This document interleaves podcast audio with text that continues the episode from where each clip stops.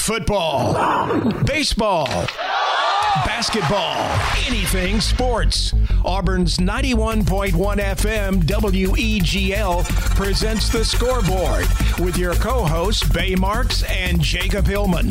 Your calls are welcomed at 334-844-9345 or follow them on Twitter at Jacob_Hillman3 or at Bay_Marks. Now, let's take a look at The Scoreboard with Bay and Jacob. Welcome into The Scoreboard on this Thursday afternoon. The weather is starting to cool down. I guess it cooled down and it's warmed back up a little bit, but I'll take these low 80s, high 70s temperatures. I'm Jacob Hillman sitting alongside Bay Marks, so we get set for The Scoreboard here on WEGL 91.1 FM or WEGLFM.com. This past week in sports has been something. Bay, how have you survived? By a thread. I've survived by a thread. It's been a long week, especially with school and stuff, but within the sports world, we have kicked off the World Series, which is definitely one of my favorite times of the year, so hanging in there. I would enjoy the World Series more if certain events didn't take place. We'll get to that. We're going to get into that later, but starting off, more sadness. The Auburn Tigers. This whole show is just going to be sad. This past weekend of sports was not... I'll tell you what, it was one of the worst sports weekends I've experienced in a long time. Worse than Game 5 of the NLDS last year? I mean, yes. Which game would you say was worse? Game 7? Oh, Game 7. Okay. Game 7. Okay. I wasn't with you when you watched it, so I couldn't say. Game 7 was awful. And the Panthers lost. Auburn lost. Auburn soccer won. Green Bay lost. So Green Bay got destroyed. It was terrible. Terrible weekend. Whole weekend. But let's get into Auburn football and talk about what in the world that is. I don't even know. Dumpster fire. Yeah. We keep forgetting to do the podcast. We just... We'll vent here. I think it's, you know what? We'll vent here. I think we'll just take it and see where it goes today. So, I don't even know where to start with the game. That game was a winnable game. I think Auburn was the better team. 100%. I don't know. I think it's kind of easy to say. I was about to say I don't know where it went wrong, but then I thought about it. I think we know. And it's the turnovers. And it's Bo Nix throwing those interceptions. Now, there's argument whether, you know, some of them were his fault, some of them weren't his fault. That doesn't matter. You still can't have those turnovers and give South Carolina the opportunities that they need, especially when one of those interceptions was, one or two plays after Auburn forced a turnover in the red zone.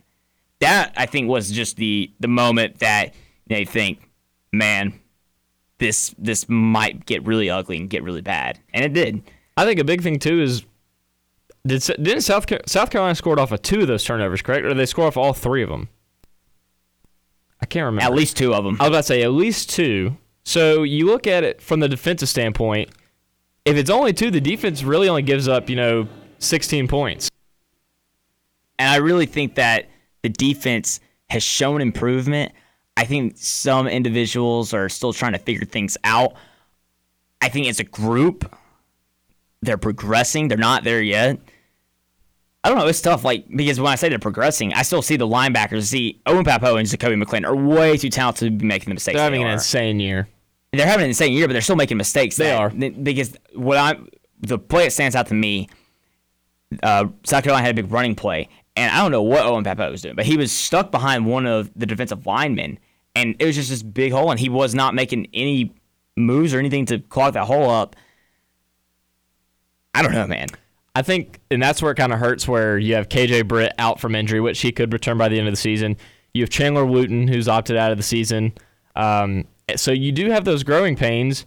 One day they will turn into those two guys that are those team leaders and that have that experience and know what their assignments are and where to direct other people. But right now you don't have that leadership in the linebacker position. Now, they are, like I said, they are playing out of their minds in an aspect. If you go check out the article I wrote on WEGLFM.com, you'll see how I do brag about them, but... Zakoby McClain is fourth in the nation in tackles per game, so he's having a crazy year. But like you said, it does become costly when they do have those missed assignments and whatnot. So, the defensive line, I think, is molding to become better. I think they're still lacking a little bit on the pass rush. Rush defense looks great up front, in the front six or seven, I would say. I think the biggest part of Auburn's secondary is the corners and nickels. I think Christian Tutt has digressed, honestly. I think his pass coverage is where he really lacks in his game. He's a great run defensive nickel, but in the passing game, Christian Tuck gets burnt by about 90% of the guys he tries to cover. He does. Plain and simple. And I think McCreary, I don't think he's regressed or he's progressed. I think he's stayed stagnant as last year, mm-hmm. which, that's fine. That's something that Auburn can live with. But then you look at Nehemiah Pritchett. I'm sorry, that effort on that touchdown, he was offside. So even if he got an interception, it wouldn't have mattered. Such an early jump, and he got mossed. Come on, man. Yeah. That's something that a starting quarterback can't do. I mean, that has got to at least be batted away. Well, and he's been playing for three. That's his third game of the year that he's played in. I mean, no, he played the first game. Point being, having Jalen Simpson out doesn't help. Jalen played to a limited capacity. Yeah. So Auburn is super injury bugged, and that depth that you hear Gus Malzahn talk about from COVID in the preseason really hasn't shown. So... But, yeah, it just comes down to the play of Bo on Saturday. I mean, there were just a few of those, not even just the interceptions, just in general, his decision-making was very head-scratching. I mean, I don't even care if Seth Williams caught that home run ball. What in the world was he thinking? He was just thinking, screw it, Seth's down there somewhere. And just, exactly. And, I mean, he's throwing 47 times. That's unacceptable. Why? You should not be throwing more than, I'd say, between 30 and even 40 passes a game. I think 30 to 40 is okay. Yeah. And 40, if you're getting to 40, I mean, it's better to be because you're losing. It's ridiculous when you have the best, arguably the best freshman running back in the nation in your backfield. Yeah, that's obviously the next point is that Tank Bigsby only got 16 carries. He averaged 6.9 yards per carry. Had 111 yards in his first collegiate touchdown. DJ Williams only got 4 touches. Yeah, he's not playing as much. Give Tank 20-plus and give DJ 5 to 10. And I think that's a good balance between the two running backs. And, of course, Sean Shires will be coming back. He'll be able to get a few touches here and there. But I'll be honest. I remember those first few drives. I was impressed by the offense. Oh, yeah. Well, the first few scripted plays they had, Auburn looked great. And Jacob, you don't understand, man. When I was in Georgia watching that game and Auburn went for 2, why? It doesn't make sense. It's the first score of the game after the field goal. You're up 9-0 instead of kicking a field goal, making it 10-0. Granted, in the end, it didn't make a difference besides they needed to go for 2 if they scored, but why would you not just kick the extra point? It doesn't make sense to me either. And going back, the scripted plays were great because they spread the ball out. They did. They spread the ball out. He had 8 completions to 6 different receivers. Holy cow, I was thinking, this Auburn offense is going to break out. And what did they do that made it so dynamic? They established the run. They did. And that Tank Bigsby, because, I mean, that's the thing, he was still bouncing off tackles. Yep. But then, after those first 2 drives where he was dominating, like I would say they went away from him. They still gave him carries, but they never let him, like you said, establish a run. Yeah. He would get a carry here and there, but he never had 2 or 3 carries in a row. It was just, here's a run here. We're going to throw the ball 2 times and go 3 and out. Yeah. I think it doesn't make any sense. Well, and I think a big thing, too, was also early in the game, the offensive line looked a lot better. Tayshawn Manning got moved over to the left guard position, which Keandre Jones was looking really good. I don't know why he didn't get the start because Tayshawn did have a lot of mistakes in that game, but they moved Brandon Council over to the right guard position, and then pretty much everywhere else was kind of the same with Bardarius Hamm and Alec Jackson on the tackles and Brahms at the middle. So point being, early in the game, the O-line looked great. They were causing gaps. Like you said, Auburn was mixing it up, spreading the field, getting the ball out to different guys, which is how the offense always should be. Great offense don't rely on just one person. Yeah, and I still think the offensive line has a chance to improve. I think they impressed me. Yeah, because they progressed after just so much crap was talked about them. Especially after the Georgia game. They've definitely improved, and they still have a lot of room to do so. Because we're giving a lot of credit to Tank Bigsby, but it's not all him. The offensive line is improving. Starts up there. I don't think, like, against Georgia, he did not run the ball that well. He caught the ball. He did it because he's a great player. He found a way to get the ball and make something out of it. Yeah. And these last 2 weeks, he's gotten the ball, running the ball, and he's done what he should be doing. Yeah.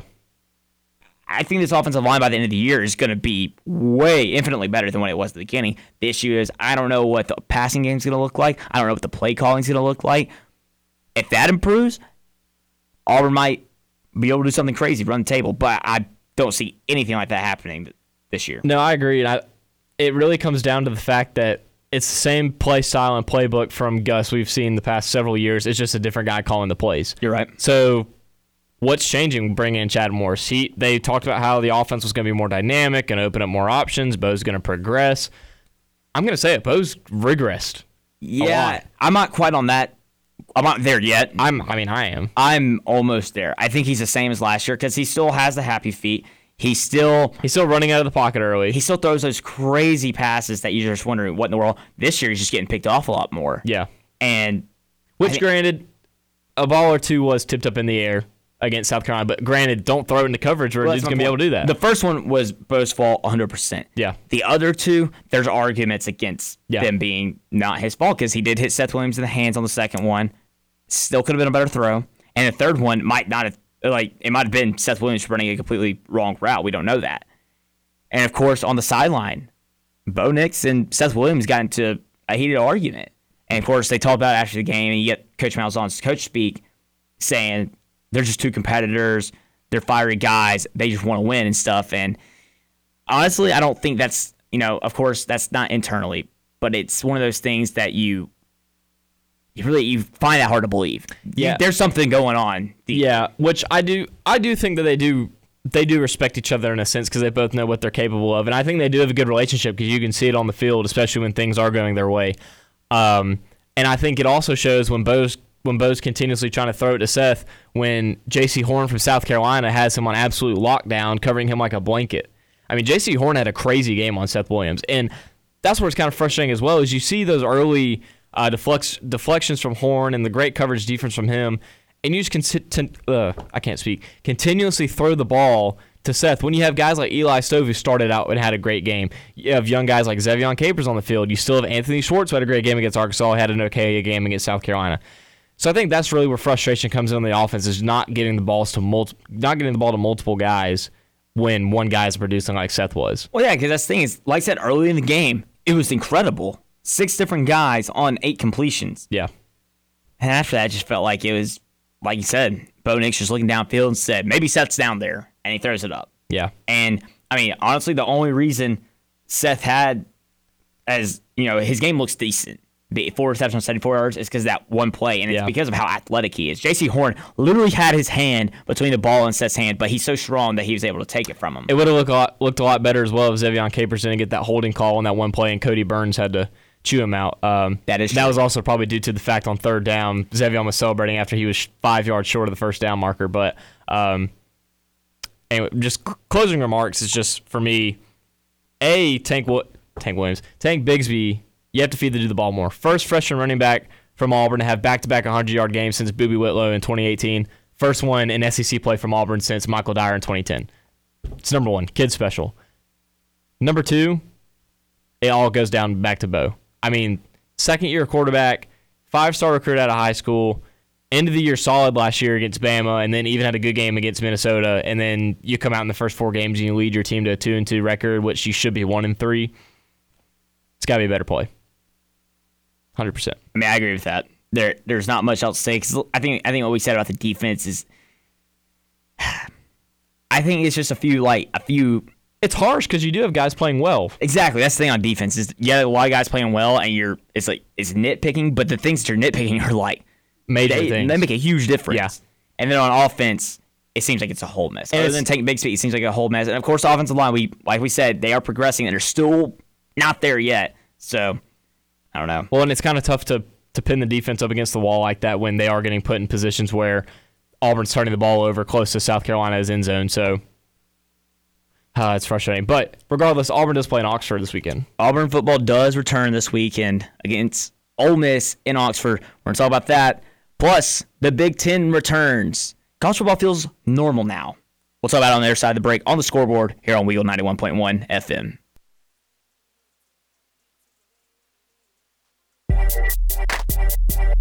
Thank you for tuning into The Scoreboard with Bay Marks and Jacob Hillman. You can find The Scoreboard podcast on Apple, Spotify, and anywhere you find your podcasts. It's The Scoreboard on WEGL 91.1 FM, or if you're streaming to The Scoreboard live on WEGLFM.com.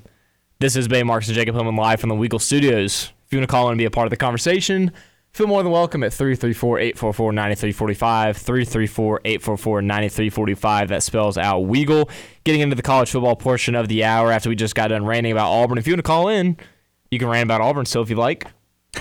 Or You make some predictions about careful, the phone line might blow up. Yeah. Oh, there's several buttons lighting up as we speak as I say that. No, but let's get into the college football discussion of the hour. Big Ten is back. I'm excited. Yeah. The team, or the conference, I should say, that did not think they were going to be able to play this season is making an effort to happen through the coronavirus pandemic, and they will be live this weekend starting Friday night. Illinois is at Wisconsin, 7 o'clock on the Big Ten Network. So I guess now it's fair to say that the Big Ten teams do belong in the AP poll, whether you did believe it or not. Yes. This is at this point, we're at a preseason poll now for them. But. That was a big, that was a whole ordeal. Once college football had started, it was I don't know why the Big Ten's in the poll. Well, it's funny because they returned several weeks ago because they were in it, and then they took them out because because I think it was week 2 that they decided, oh, we're going to come back, and because we were talking about Ohio State might go from number 2 to unranked back to number 2, but they went from number 2 to unranked to number 2. Yeah, it was a weird time. Well, it is normal now because they are back. So we'll go ahead and get into it. We'll start out with the Saturday matchups. UAB does play Friday night, but we're a couple hometownies, so we can't. I'm sure people don't want to hear about UAB. So we'll go get into it Saturday morning. They do have the longest home winning streak. They do. In college football. They haven't lost since the return. Gang green and blaze on. Number 1, Clemson hosting the Syracuse Orange at home. Syracuse didn't. Liberty beat them last week, 38-21. Syracuse is trash this year. For some reason I picked them in my pick'em last week, just because I didn't think Liberty would be able to compete. Liberty is the real deal. That Hugh Freeze guy, I think he can make it in the SEC. But we'll get off of that. So Clemson hosting the Orange. Who do you have and why? Like I said, the bigger question is going to be if they cover. Clemson by 46. Woo! I can't remember the last time I saw a spread that nasty. In a conference game. Mm-hmm. In a conference game. You see that in FCS or SEC. To be fair, the ACC would be the conference I'd expect that out of. Truth. So, I think Clemson can cover. 100%. Did you see what they did against Georgia Tech last week? They cover. Yeah. Ridiculous. Dude, at halftime it was 56 or 54-7. Yeah, it was nuts. And I say Clemson covers easy. Yeah, Clemson, they put their punter at quarterback against Georgia Tech. I expect to see that again because I think Georgia Tech is infinitely better than Syracuse. Yeah, averaging 48 points a game. Give me the Tigers at home. Number 5, Ohio State. Seeing if they're going to be the best team out of the Big Ten this year, hosting the Nebraska Cornhuskers. Spread is set at 26.5 in favor of the Ohio State Buckeyes. I think we both know who we're picking, and I think if I were to ask you the question, who are we going to look out for in this game, I think we both know who as well. Yeah, and Justin Fields is going to be a guy that is going to have to be on fire to go and win that Heisman because that's his goal this year, other than to bring Ohio State a national championship. And it's going to be tough against Trevor Lawrence right now and Travis Etienne and Mac Jones entering the race. Yeah, sadly. He's probably top 2 right now. And unfortunately, my freaking Heisman pick isn't even playing because this coach wants to pack the stadiums. Just kidding. Sorry, Damelin. But to be fair, he could still make it. He's got to go on a tear. Next time he plays, he's probably going to be against Georgia. Hey, you never know. Anyway, Ohio State is going to be really, really good this year. They're going to be one of the best teams in college football. I agree. Justin Fields going to be one of the best players in college football. I think we'll have the debate, Trevor Lawrence deserves the Heisman, but Justin Fields was the better player, and that's going to suck. But I think that's how it's going to work. Kind of like Kyler and Tua in 2018. Exactly. Yeah. I agree. I think Justin Fields will be one of the best players in college football this year. Definitely a top 5, if not top 3 draft pick in the draft. I think Ohio State really just still has that salty taste in their mouth because they kind of controlled the first half of that game against Clemson until Trevor Lawrence started coming back within the semifinals last year. And then Trevor Lawrence and his long hair main appearance in the second half, they went on to get their brains beat in by LSU. So I have Ohio State winning. I think they're the best team out of the Big Ten this year. Don't buy into Michigan. Ohio State wins it. North Carolina hosting NC State, ACC matchup. Did I say that correctly? Hold on. It is an ACC matchup. No, hold on. Yes, North Carolina State. My brain broke. North Carolina lost to Florida State last week. I picked them to win after a scare from Boston College and beating Virginia Tech at home. They finally lose their first game at Florida State, a team who we were talking about was broken. That's a cold take you can go find from us. Yeah. Anyway. Freezing cold. North Carolina, I think they'll bounce back. I agree. NC State, quarterback U, they look good this year. I mean, look at their schedule. Yeah, it's not very impressive. That Virginia Tech game is glaring to me. It is. Because they were not impressive. They only beat Wake by 3. They beat Pitt on the road by 1, which Pitt's a good team. I'm never picking Pitt again because Jared told me to pick them a few weeks ago and they lost. Hey, just wait till we get to another game, Pitt game later. Don't tempt me. North Carolina wins it at home. They just look like the better team this year. Sam Howell, not having a crazy, crazy year. Still a substantial year for him as well, though. I think North Carolina State's defense is really where they let up in this game, and I think the Tar Heels win this one at home. Let's go ahead and do it, since it's in the 11 o'clock hour, Jacob. Auburn at Ole Miss. Who and why? Well, let's talk about this a little bit. Ole Miss, the way they played against Arkansas, was completely different from the way they played against Alabama. But I also think Arkansas is a hell of a lot better than we give them credit for. And I think everyone's starting to realize that. I think we've seen a lot of talk about Sam Pittman, SEC Coach of the Year. And right now, he's a front runner. I think that Auburn can get a victory. It's tough for me to pick Auburn just because of how bad they've been these last 2 weeks. I mean, the thing is, I think that Ole Miss game against Alabama might end up being somewhat fluky. I don't think it was that fluky. I think Ole Miss's offense is explosive, and I think that it is serviceable to a point, but their defense is just trash. I think Auburn will be able to run all over them. Ole Miss's defense gives up 580 yards a game. Yeah. And they average 47 points allowed to their opponents, which granted, Alabama has a crazy offense, scored 63. Florida has a crazy offense and scored 51. Arkansas has a decent offense, scored 33. Kentucky scored 41. And Kentucky scored 41. I have Auburn winning. I don't think they're going to cover. I don't think... It's a 3.5 spread, so that's kind of bold to say. I won't go as far to say that. I don't think they're going to cover. I think it'll be like a 1-point victory. I say it's a 1-score game. Auburn wins.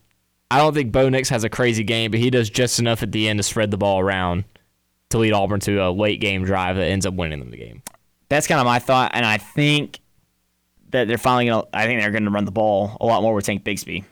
I think they are as well. I think a big thing in this game as well is just Matt Corral, and I think if Auburn can really hone in on getting those quarterback pressures, that's where the game gets altered because – Matt Corral is a mobile quarterback. He can run the ball a little bit, get outside the pocket, but I don't think to the extent of Bo Nix and John Rice Plumlee. I think if Auburn gets to him early and gets a good lick on him, I think that's where Auburn can make a difference in the game is the first half. So give me Auburn, and it's going to be an ugly 11 a.m. game. Yeah. I agree kind of like in part. 2018. God. When I left at halftime and went and got us pizza. Gosh. Man, that's a throwback. That is a throwback. It feels the same way going into that game that it does this game. Well, yeah, because I put my article on Twitter, and a buddy of mine that we know from the Plainsman that I've had a class with here replied, said this literally feels like the same thing as 2018 Ole Miss game, like Auburn trying to bounce back. Following that loss to Tennessee. Yeah. And now following the loss to South Carolina. The difference is Auburn was above 500 going into that game. Auburn is currently not above 500. Yeah. Fair point. That's the difference. So we both have Auburn. Auburn by a point. Alabama at Tennessee. We'll go ahead and cover this game. CBS. In Rocky Top. Rocky Top just fired. Was it their D-line coach? There was a rumor that it was during the middle of the game. Yeah, apparently it was in the game. How rough does that have to be to get fired in the middle of the game? Here's the thing. It was not his fault that Tennessee lost by a lot to Kentucky. It was Jarrett Garantano's fault. I agree. Alabama 21.5. Who's smoking the cigars? Oh, Alabama. I mean, I agree. Alabama is smoking those cigars. Because here's the thing. I think it's going to end up being Garantano this weekend for Tennessee. Because, I mean, is there anyone that's better than him on that roster? No. So, yeah, I think Alabama's going to have their way with them. I think just because it's Tennessee and this is big rivalry game, they keep it close at first. But I say, like, end of the first, like, beginning of the second quarter, a couple deep bombs to Waddle, Devontae Smith, Mechie. Bama starts to open it up, and they just throttle them. I agree with that. Bama wins in Rocky Top, no doubt about it, and Alabama will move to 5-0. Notre Dame at Pitt, the game you're alluding to. Let's get it over with. I know who you're picking. I'm doing it. The upset special. Pitt. I mean, this is a perfect setup for it. It's at Pitt. Yeah. They're double-digit underdogs. And it's Notre Dame. Currently looking for my phone because I did pick Notre Dame earlier, and I was thinking about it. Now you want to pick Pitt, don't you? Can I text Jared? I'm just going to text Jared. And I'm telling you, this is the perfect setup. This is the ultimate Pitt. I'm surprised I didn't do it against Miami last week. But it's going to happen this week against those Fighting Irish. Look at it. They've lost 3 games in a row? They are winning this game. Okay, the reason, though, is I picked them at Boston College. I was like, you know what? Boston College just came off a North Carolina game. I was like, I think Pitt will pull this one out on the road. Lost in overtime by 1. So, you know what? Pitt, I'll give you one more chance. This is the ultimate Pitt upset special. One more chance. That's it. If Pitt loses, mark my words, I will never pick them again. Ever. Okay. I also believe in them. When they play Clemson on November 28th. Don't even tempt me on that. Just wait.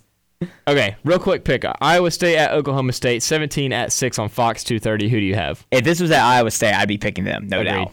But Oklahoma State, they've got... I mean, they're looking good. They still need to prove themselves, but I think that they're gonna look good throughout most of the season, and they're gonna win this Iowa State game. Oklahoma State has a good defense.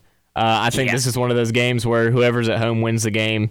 Oklahoma State's at home. I picked them. Hey, they're rolling. Remember when Oklahoma State almost lost to Tulsa earlier? Yeah, I was watching that game. What in the world? Yeah, it was crazy. Real quick, last pick before we go to break. Number 18, Michigan at Minnesota. Game of the week, 18-21. Who do you have and why? Yeah, I've got Minnesota. I think you alluded to earlier you don't buy Michigan. No. Me neither. As long as Harbaugh's at the realm, even though the spread's in their favor, no. Don't buy them. Row the boat. Ooh, I want to ask about one more game. Go for it. LSU and South Carolina. LSU's not going to have Miles Brennan. I picked Carolina. You did. He has a lower abdomen injury, right? Yeah. He's not going to be able to play. LSU just hasn't been impressive overall, though. No, and I think South Carolina's going to build off the momentum from last week. They were jacked up, and Will Muschamp might save him his job. South Carolina home. Well, that's going to do it for the first half of today's show. On the other side of the break, Bay Marks and Jacob Hillman will go into the NFL Talk of the Hour. If you want to call in during the break, it's 334-844-9345 here at WGL 91.1 FM, The Scoreboard. We're already halfway done with The Scoreboard on Weagle 91.1 FM. You can find more Weagle content at WeagleFM.com or on social media at Weagle_AU. Welcome back into The Scoreboard here on Weagle 91.1 FM. We're streaming at WeagleFM.com. I'm Jacob Hillman sitting alongside Bay Marks. If you missed the first half of the show, you can go back and listen on the podcast on Spotify or Apple and listen to our college football discussion, including us just rant about Auburn because of the events that took place last weekend. But now we're moving into the NFL where, we're going to rant a little bit more because our teams also lost there. One of them lost terribly. That did happen. Let it all out. We looked great. First few drives. Next thing you know, it was bittersweet. Jamel Dean gets an interception. Carlton Davis causes a second interception. Next thing I know, I'm on Sanford Law and checking my phone because the game's already out of hand. So, yeah, we lost 28-point loss. So, I did not buy the Bucs, and the reason that's another freezing cold take we had. That's the thing. Go back and listen to that. I could have because the Packers could have been half as good as they've been playing, and I've been like, they'll still pull one out against the Bucs. Nope, they look good right now. That defense is insane. One of the best in the NFL. And Gronk finally getting involved as well. My fantasy, you know what? Forget Zach Ertz. I am starting Gronk. I think it's a good, smart idea. He hasn't done anything for me this year. Gonna have to change my fantasy team name. Well, it's okay. Yeah. Panthers, they lost by a touchdown to the Bears. Yeah, and that kind of goes back to the discussion we had last week if the Bears are actually a good team or if they're just a team of fate. Like a team of luck or a team of fate. Like, I honestly couldn't tell you. Based off of the game last week, the Panthers looked okay. They looked okay. They didn't look bad. They looked okay. Yeah. I mean, Teddy B's stat line's not good. We're not tanking anymore, so you're invested into having a decent season. So we're not. I am. You're at 500 right now. Don't worry, Panthers are. You're facing Daniel Saints. 13-3. Yes, it can happen. Facing Daniel Saints this week. Let's just go ahead and pick that game. We'll go to that first. Drew Brees looks not good. Yeah, I mean, I'm gonna be honest. He's just not in the same shape he was in. Regardless of if he has Michael Thomas or not, fully healthy, he's not the same as he was. Having Alvin Kamara in the backfield definitely helps. Alvin Kamara is their leading receiver with almost 400 yards. So, I picked the Saints in the pick'em this week, so I'll pick them on the air.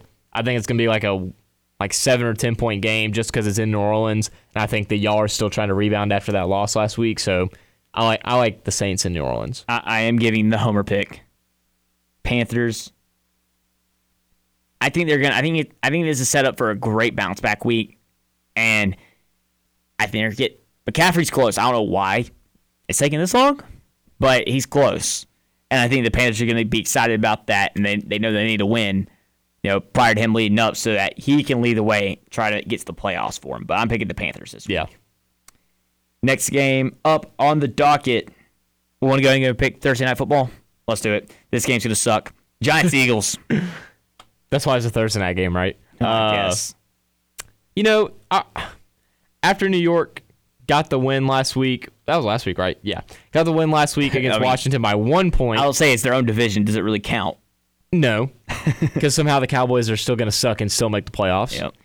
I like Philadelphia at home for no particular reason. Actually, they came back on Baltimore last week. They could have rolled over and gave up. They look competent. They did. I like the Eagles. I think their offense is just better than New York's. Give the Eagles at home, and that's why. I also agree because, like I said, they look competent. They're not good, but they're competent. Also, players to watch. Leading rusher in this game, Daniel Jones. 27 carries, 240 yards. Just FYI. Oh, golly. I didn't realize that. Miles, okay. That's wrong. I was sitting there thinking, I was like, how does he have more yards than Miles Sanders? Miles Sanders has 434 yards. I don't know why it says that. Anyway, moving on to Sunday again. Can the Falcons win 2 in a row for their interim head coach? No. It's the Lions, though. I know, but I just feel like just for whatever reason, that's just the only reason Atlanta won on Sunday is because it was setting up for y'all to lose. Now that y'all are done, stop. They're going back to their losing ways. I like Detroit on the road for, like, again, no particular reason. They're hot off a win at Jacksonville. Looked convincing. I like them. Julio's going to continue his dominant ways and finally gets into the picture. I mean, God, goodness gracious. It's going to be so funny when the Falcons go 6-10 and have the middle of the pack draft. They'd be lucky to go 6-10. It'd be funny, though. Probably sub 6-10. I think they got to go 500 the rest of the way out. Do you like them in this game? Falcons over the Lions are terrible. Yeah. So are the Falcons. I think the Falcons, they're the best 1-5 team ever. You say that every week and every year. I know. They're the best 4-12 team I've ever seen. I'm just saying. Home. If you're not picking the Lions, you're wrong. Falcons and they cover. Bengals, Browns. Do the Browns bounce back from that disaster last week, or does Joe Burrow get his first division win? I think Cleveland bounced back. I think the Bengals, especially after a close loss last week, I don't see them at home beating Cleveland. I know they had a lot of problems last week, but that's one of the best teams in the NFL this year. Pittsburgh looks really good, so I wouldn't hold it against them. Exactly. Cleveland moves to 5-2 this week and gets a much-needed road victory to get back on track. Agreed, and they really need Baker to get healthy and stop being terrible. Yes, that would help. Bills and Jets. This is easy. Bills Mafia. Circle the wagons. Cowboys football team. Oh, that's two different teams. Yeah, okay. Yeah. Cowboys and Washington. I can't remember who I picked for this game in the pick'em. It's probably Dallas. Let me I picked Dallas. I don't know. I can't trust the Washington team. I'm being completely honest. Let me look at the. I think Andy Dalton was trash on Monday night. But I also think the Cardinals just came out firing. And also Zeke fumbling twice did not help. I can't see who I picked. I'll just say the Cowboys, just because it's the football team. On the road, doesn't matter. Cowboys by like a field goal, like at the very end. Your Packers against the Texans. You know, normally I'd feel really bad about this, but Houston just – well, the only thing that scares me is Houston did just come off an overtime loss at Tennessee, so they could have and probably should have won that game. That's the only thing that scares me. And they did only lose by one score to Pittsburgh on the road. But I feel like after that loss last week at Tampa Bay, I feel like Aaron Rodgers and company and Matt LaFleur are going to come back and just have like a great week this week on the road. It's a 12 o'clock game. I think Aaron comes out firing. I mean, Devontae didn't have a great game last week. I think he has a better game this week. I like the Packers on the road. I'll say FBI does not like the Packers as much anymore. Only a 57.9% chance to beat the Texans, who the Texans looked trash earlier. Yeah. But, like you said, they're coming off that overtime loss to the Titans, who looked great, and Derrick Henry just went off, and a big victory over Jacksonville. I'm still picking the Packers, but look out for Deshaun Watson. Go, Pack, go. The game of the 1 o'clock window. Game of the week, really. I don't know why it's in noon. They flexed other games, but they didn't flex this game. Steelers and Titans. Great game on the docket. Two undefeateds. Ryan Tannehill, Derrick Henry, Ben Roethlisberger, Chase Claypool. Where are we going? Steelers. Defense makes a difference in this game. I think on the road, also, like you just said, Pittsburgh has found a new weapon in Chase Claypool as well. James Conner's been toting the rock well this year. Ben Roethlisberger only has one pick on the year, thrown for nearly 1,200 yards. I like Pittsburgh on the road. Close game, but I like them. I'm picking the Titans, and I don't know. I just really like Ryan Tannehill, what he's doing this year. He's played well. I'll give it to him. But passing game's been a lot better. That's the biggest point. Jonnu Smith, I don't know where he was last week. He didn't do much last week, but I think he can bounce back with a not necessarily a huge game that's going to impact, but catch a touchdown or two, and that'll be big for the Titans. Yeah. Moving on to the afternoon slate. This game. It's interesting. It was supposed to be Sunday Night Football. Now it is in the 3 o'clock window because the Raiders' entire offensive line is in quarantine due to a COVID-19 positive. Tampa wins. Yeah.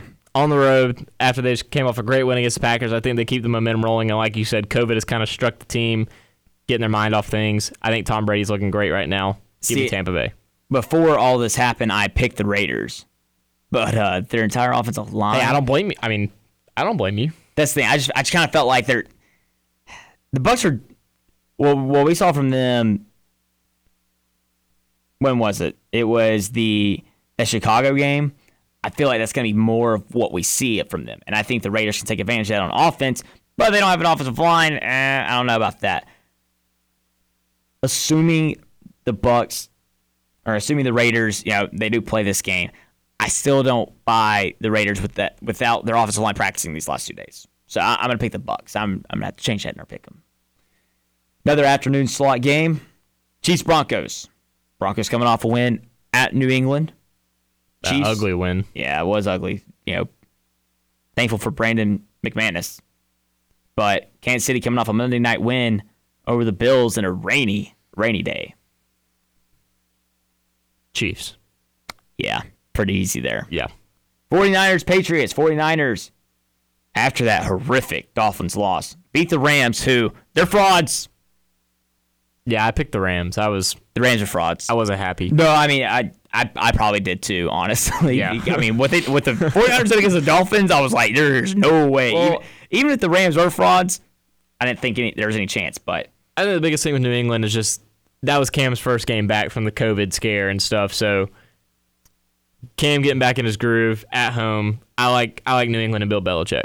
Can we have this discussion now? Is the NFC West really that good? Outside of Seattle, no. Seattle is. I think Arizona. Seattle, San Francisco, Los Angeles, and the Cardinals. Cardinals, yep. Cardinals are mediocre. I think they're better. So are the Rams. I think the Cardinals are the second best team. I think so too. I think the Rams are fraud. And the 49ers, who are the two teams they beat other than the Rams last week? The Giants and the Jets. Yeah. I besides Seattle, not really. They lost to the Eagles. Yeah. I think they're pretty mediocre. The Rams are the same way. Guess who? So they're 4-2. Guess who their 4 wins are against? Dallas, You're on the right track. Just you can guess the other three based off that one.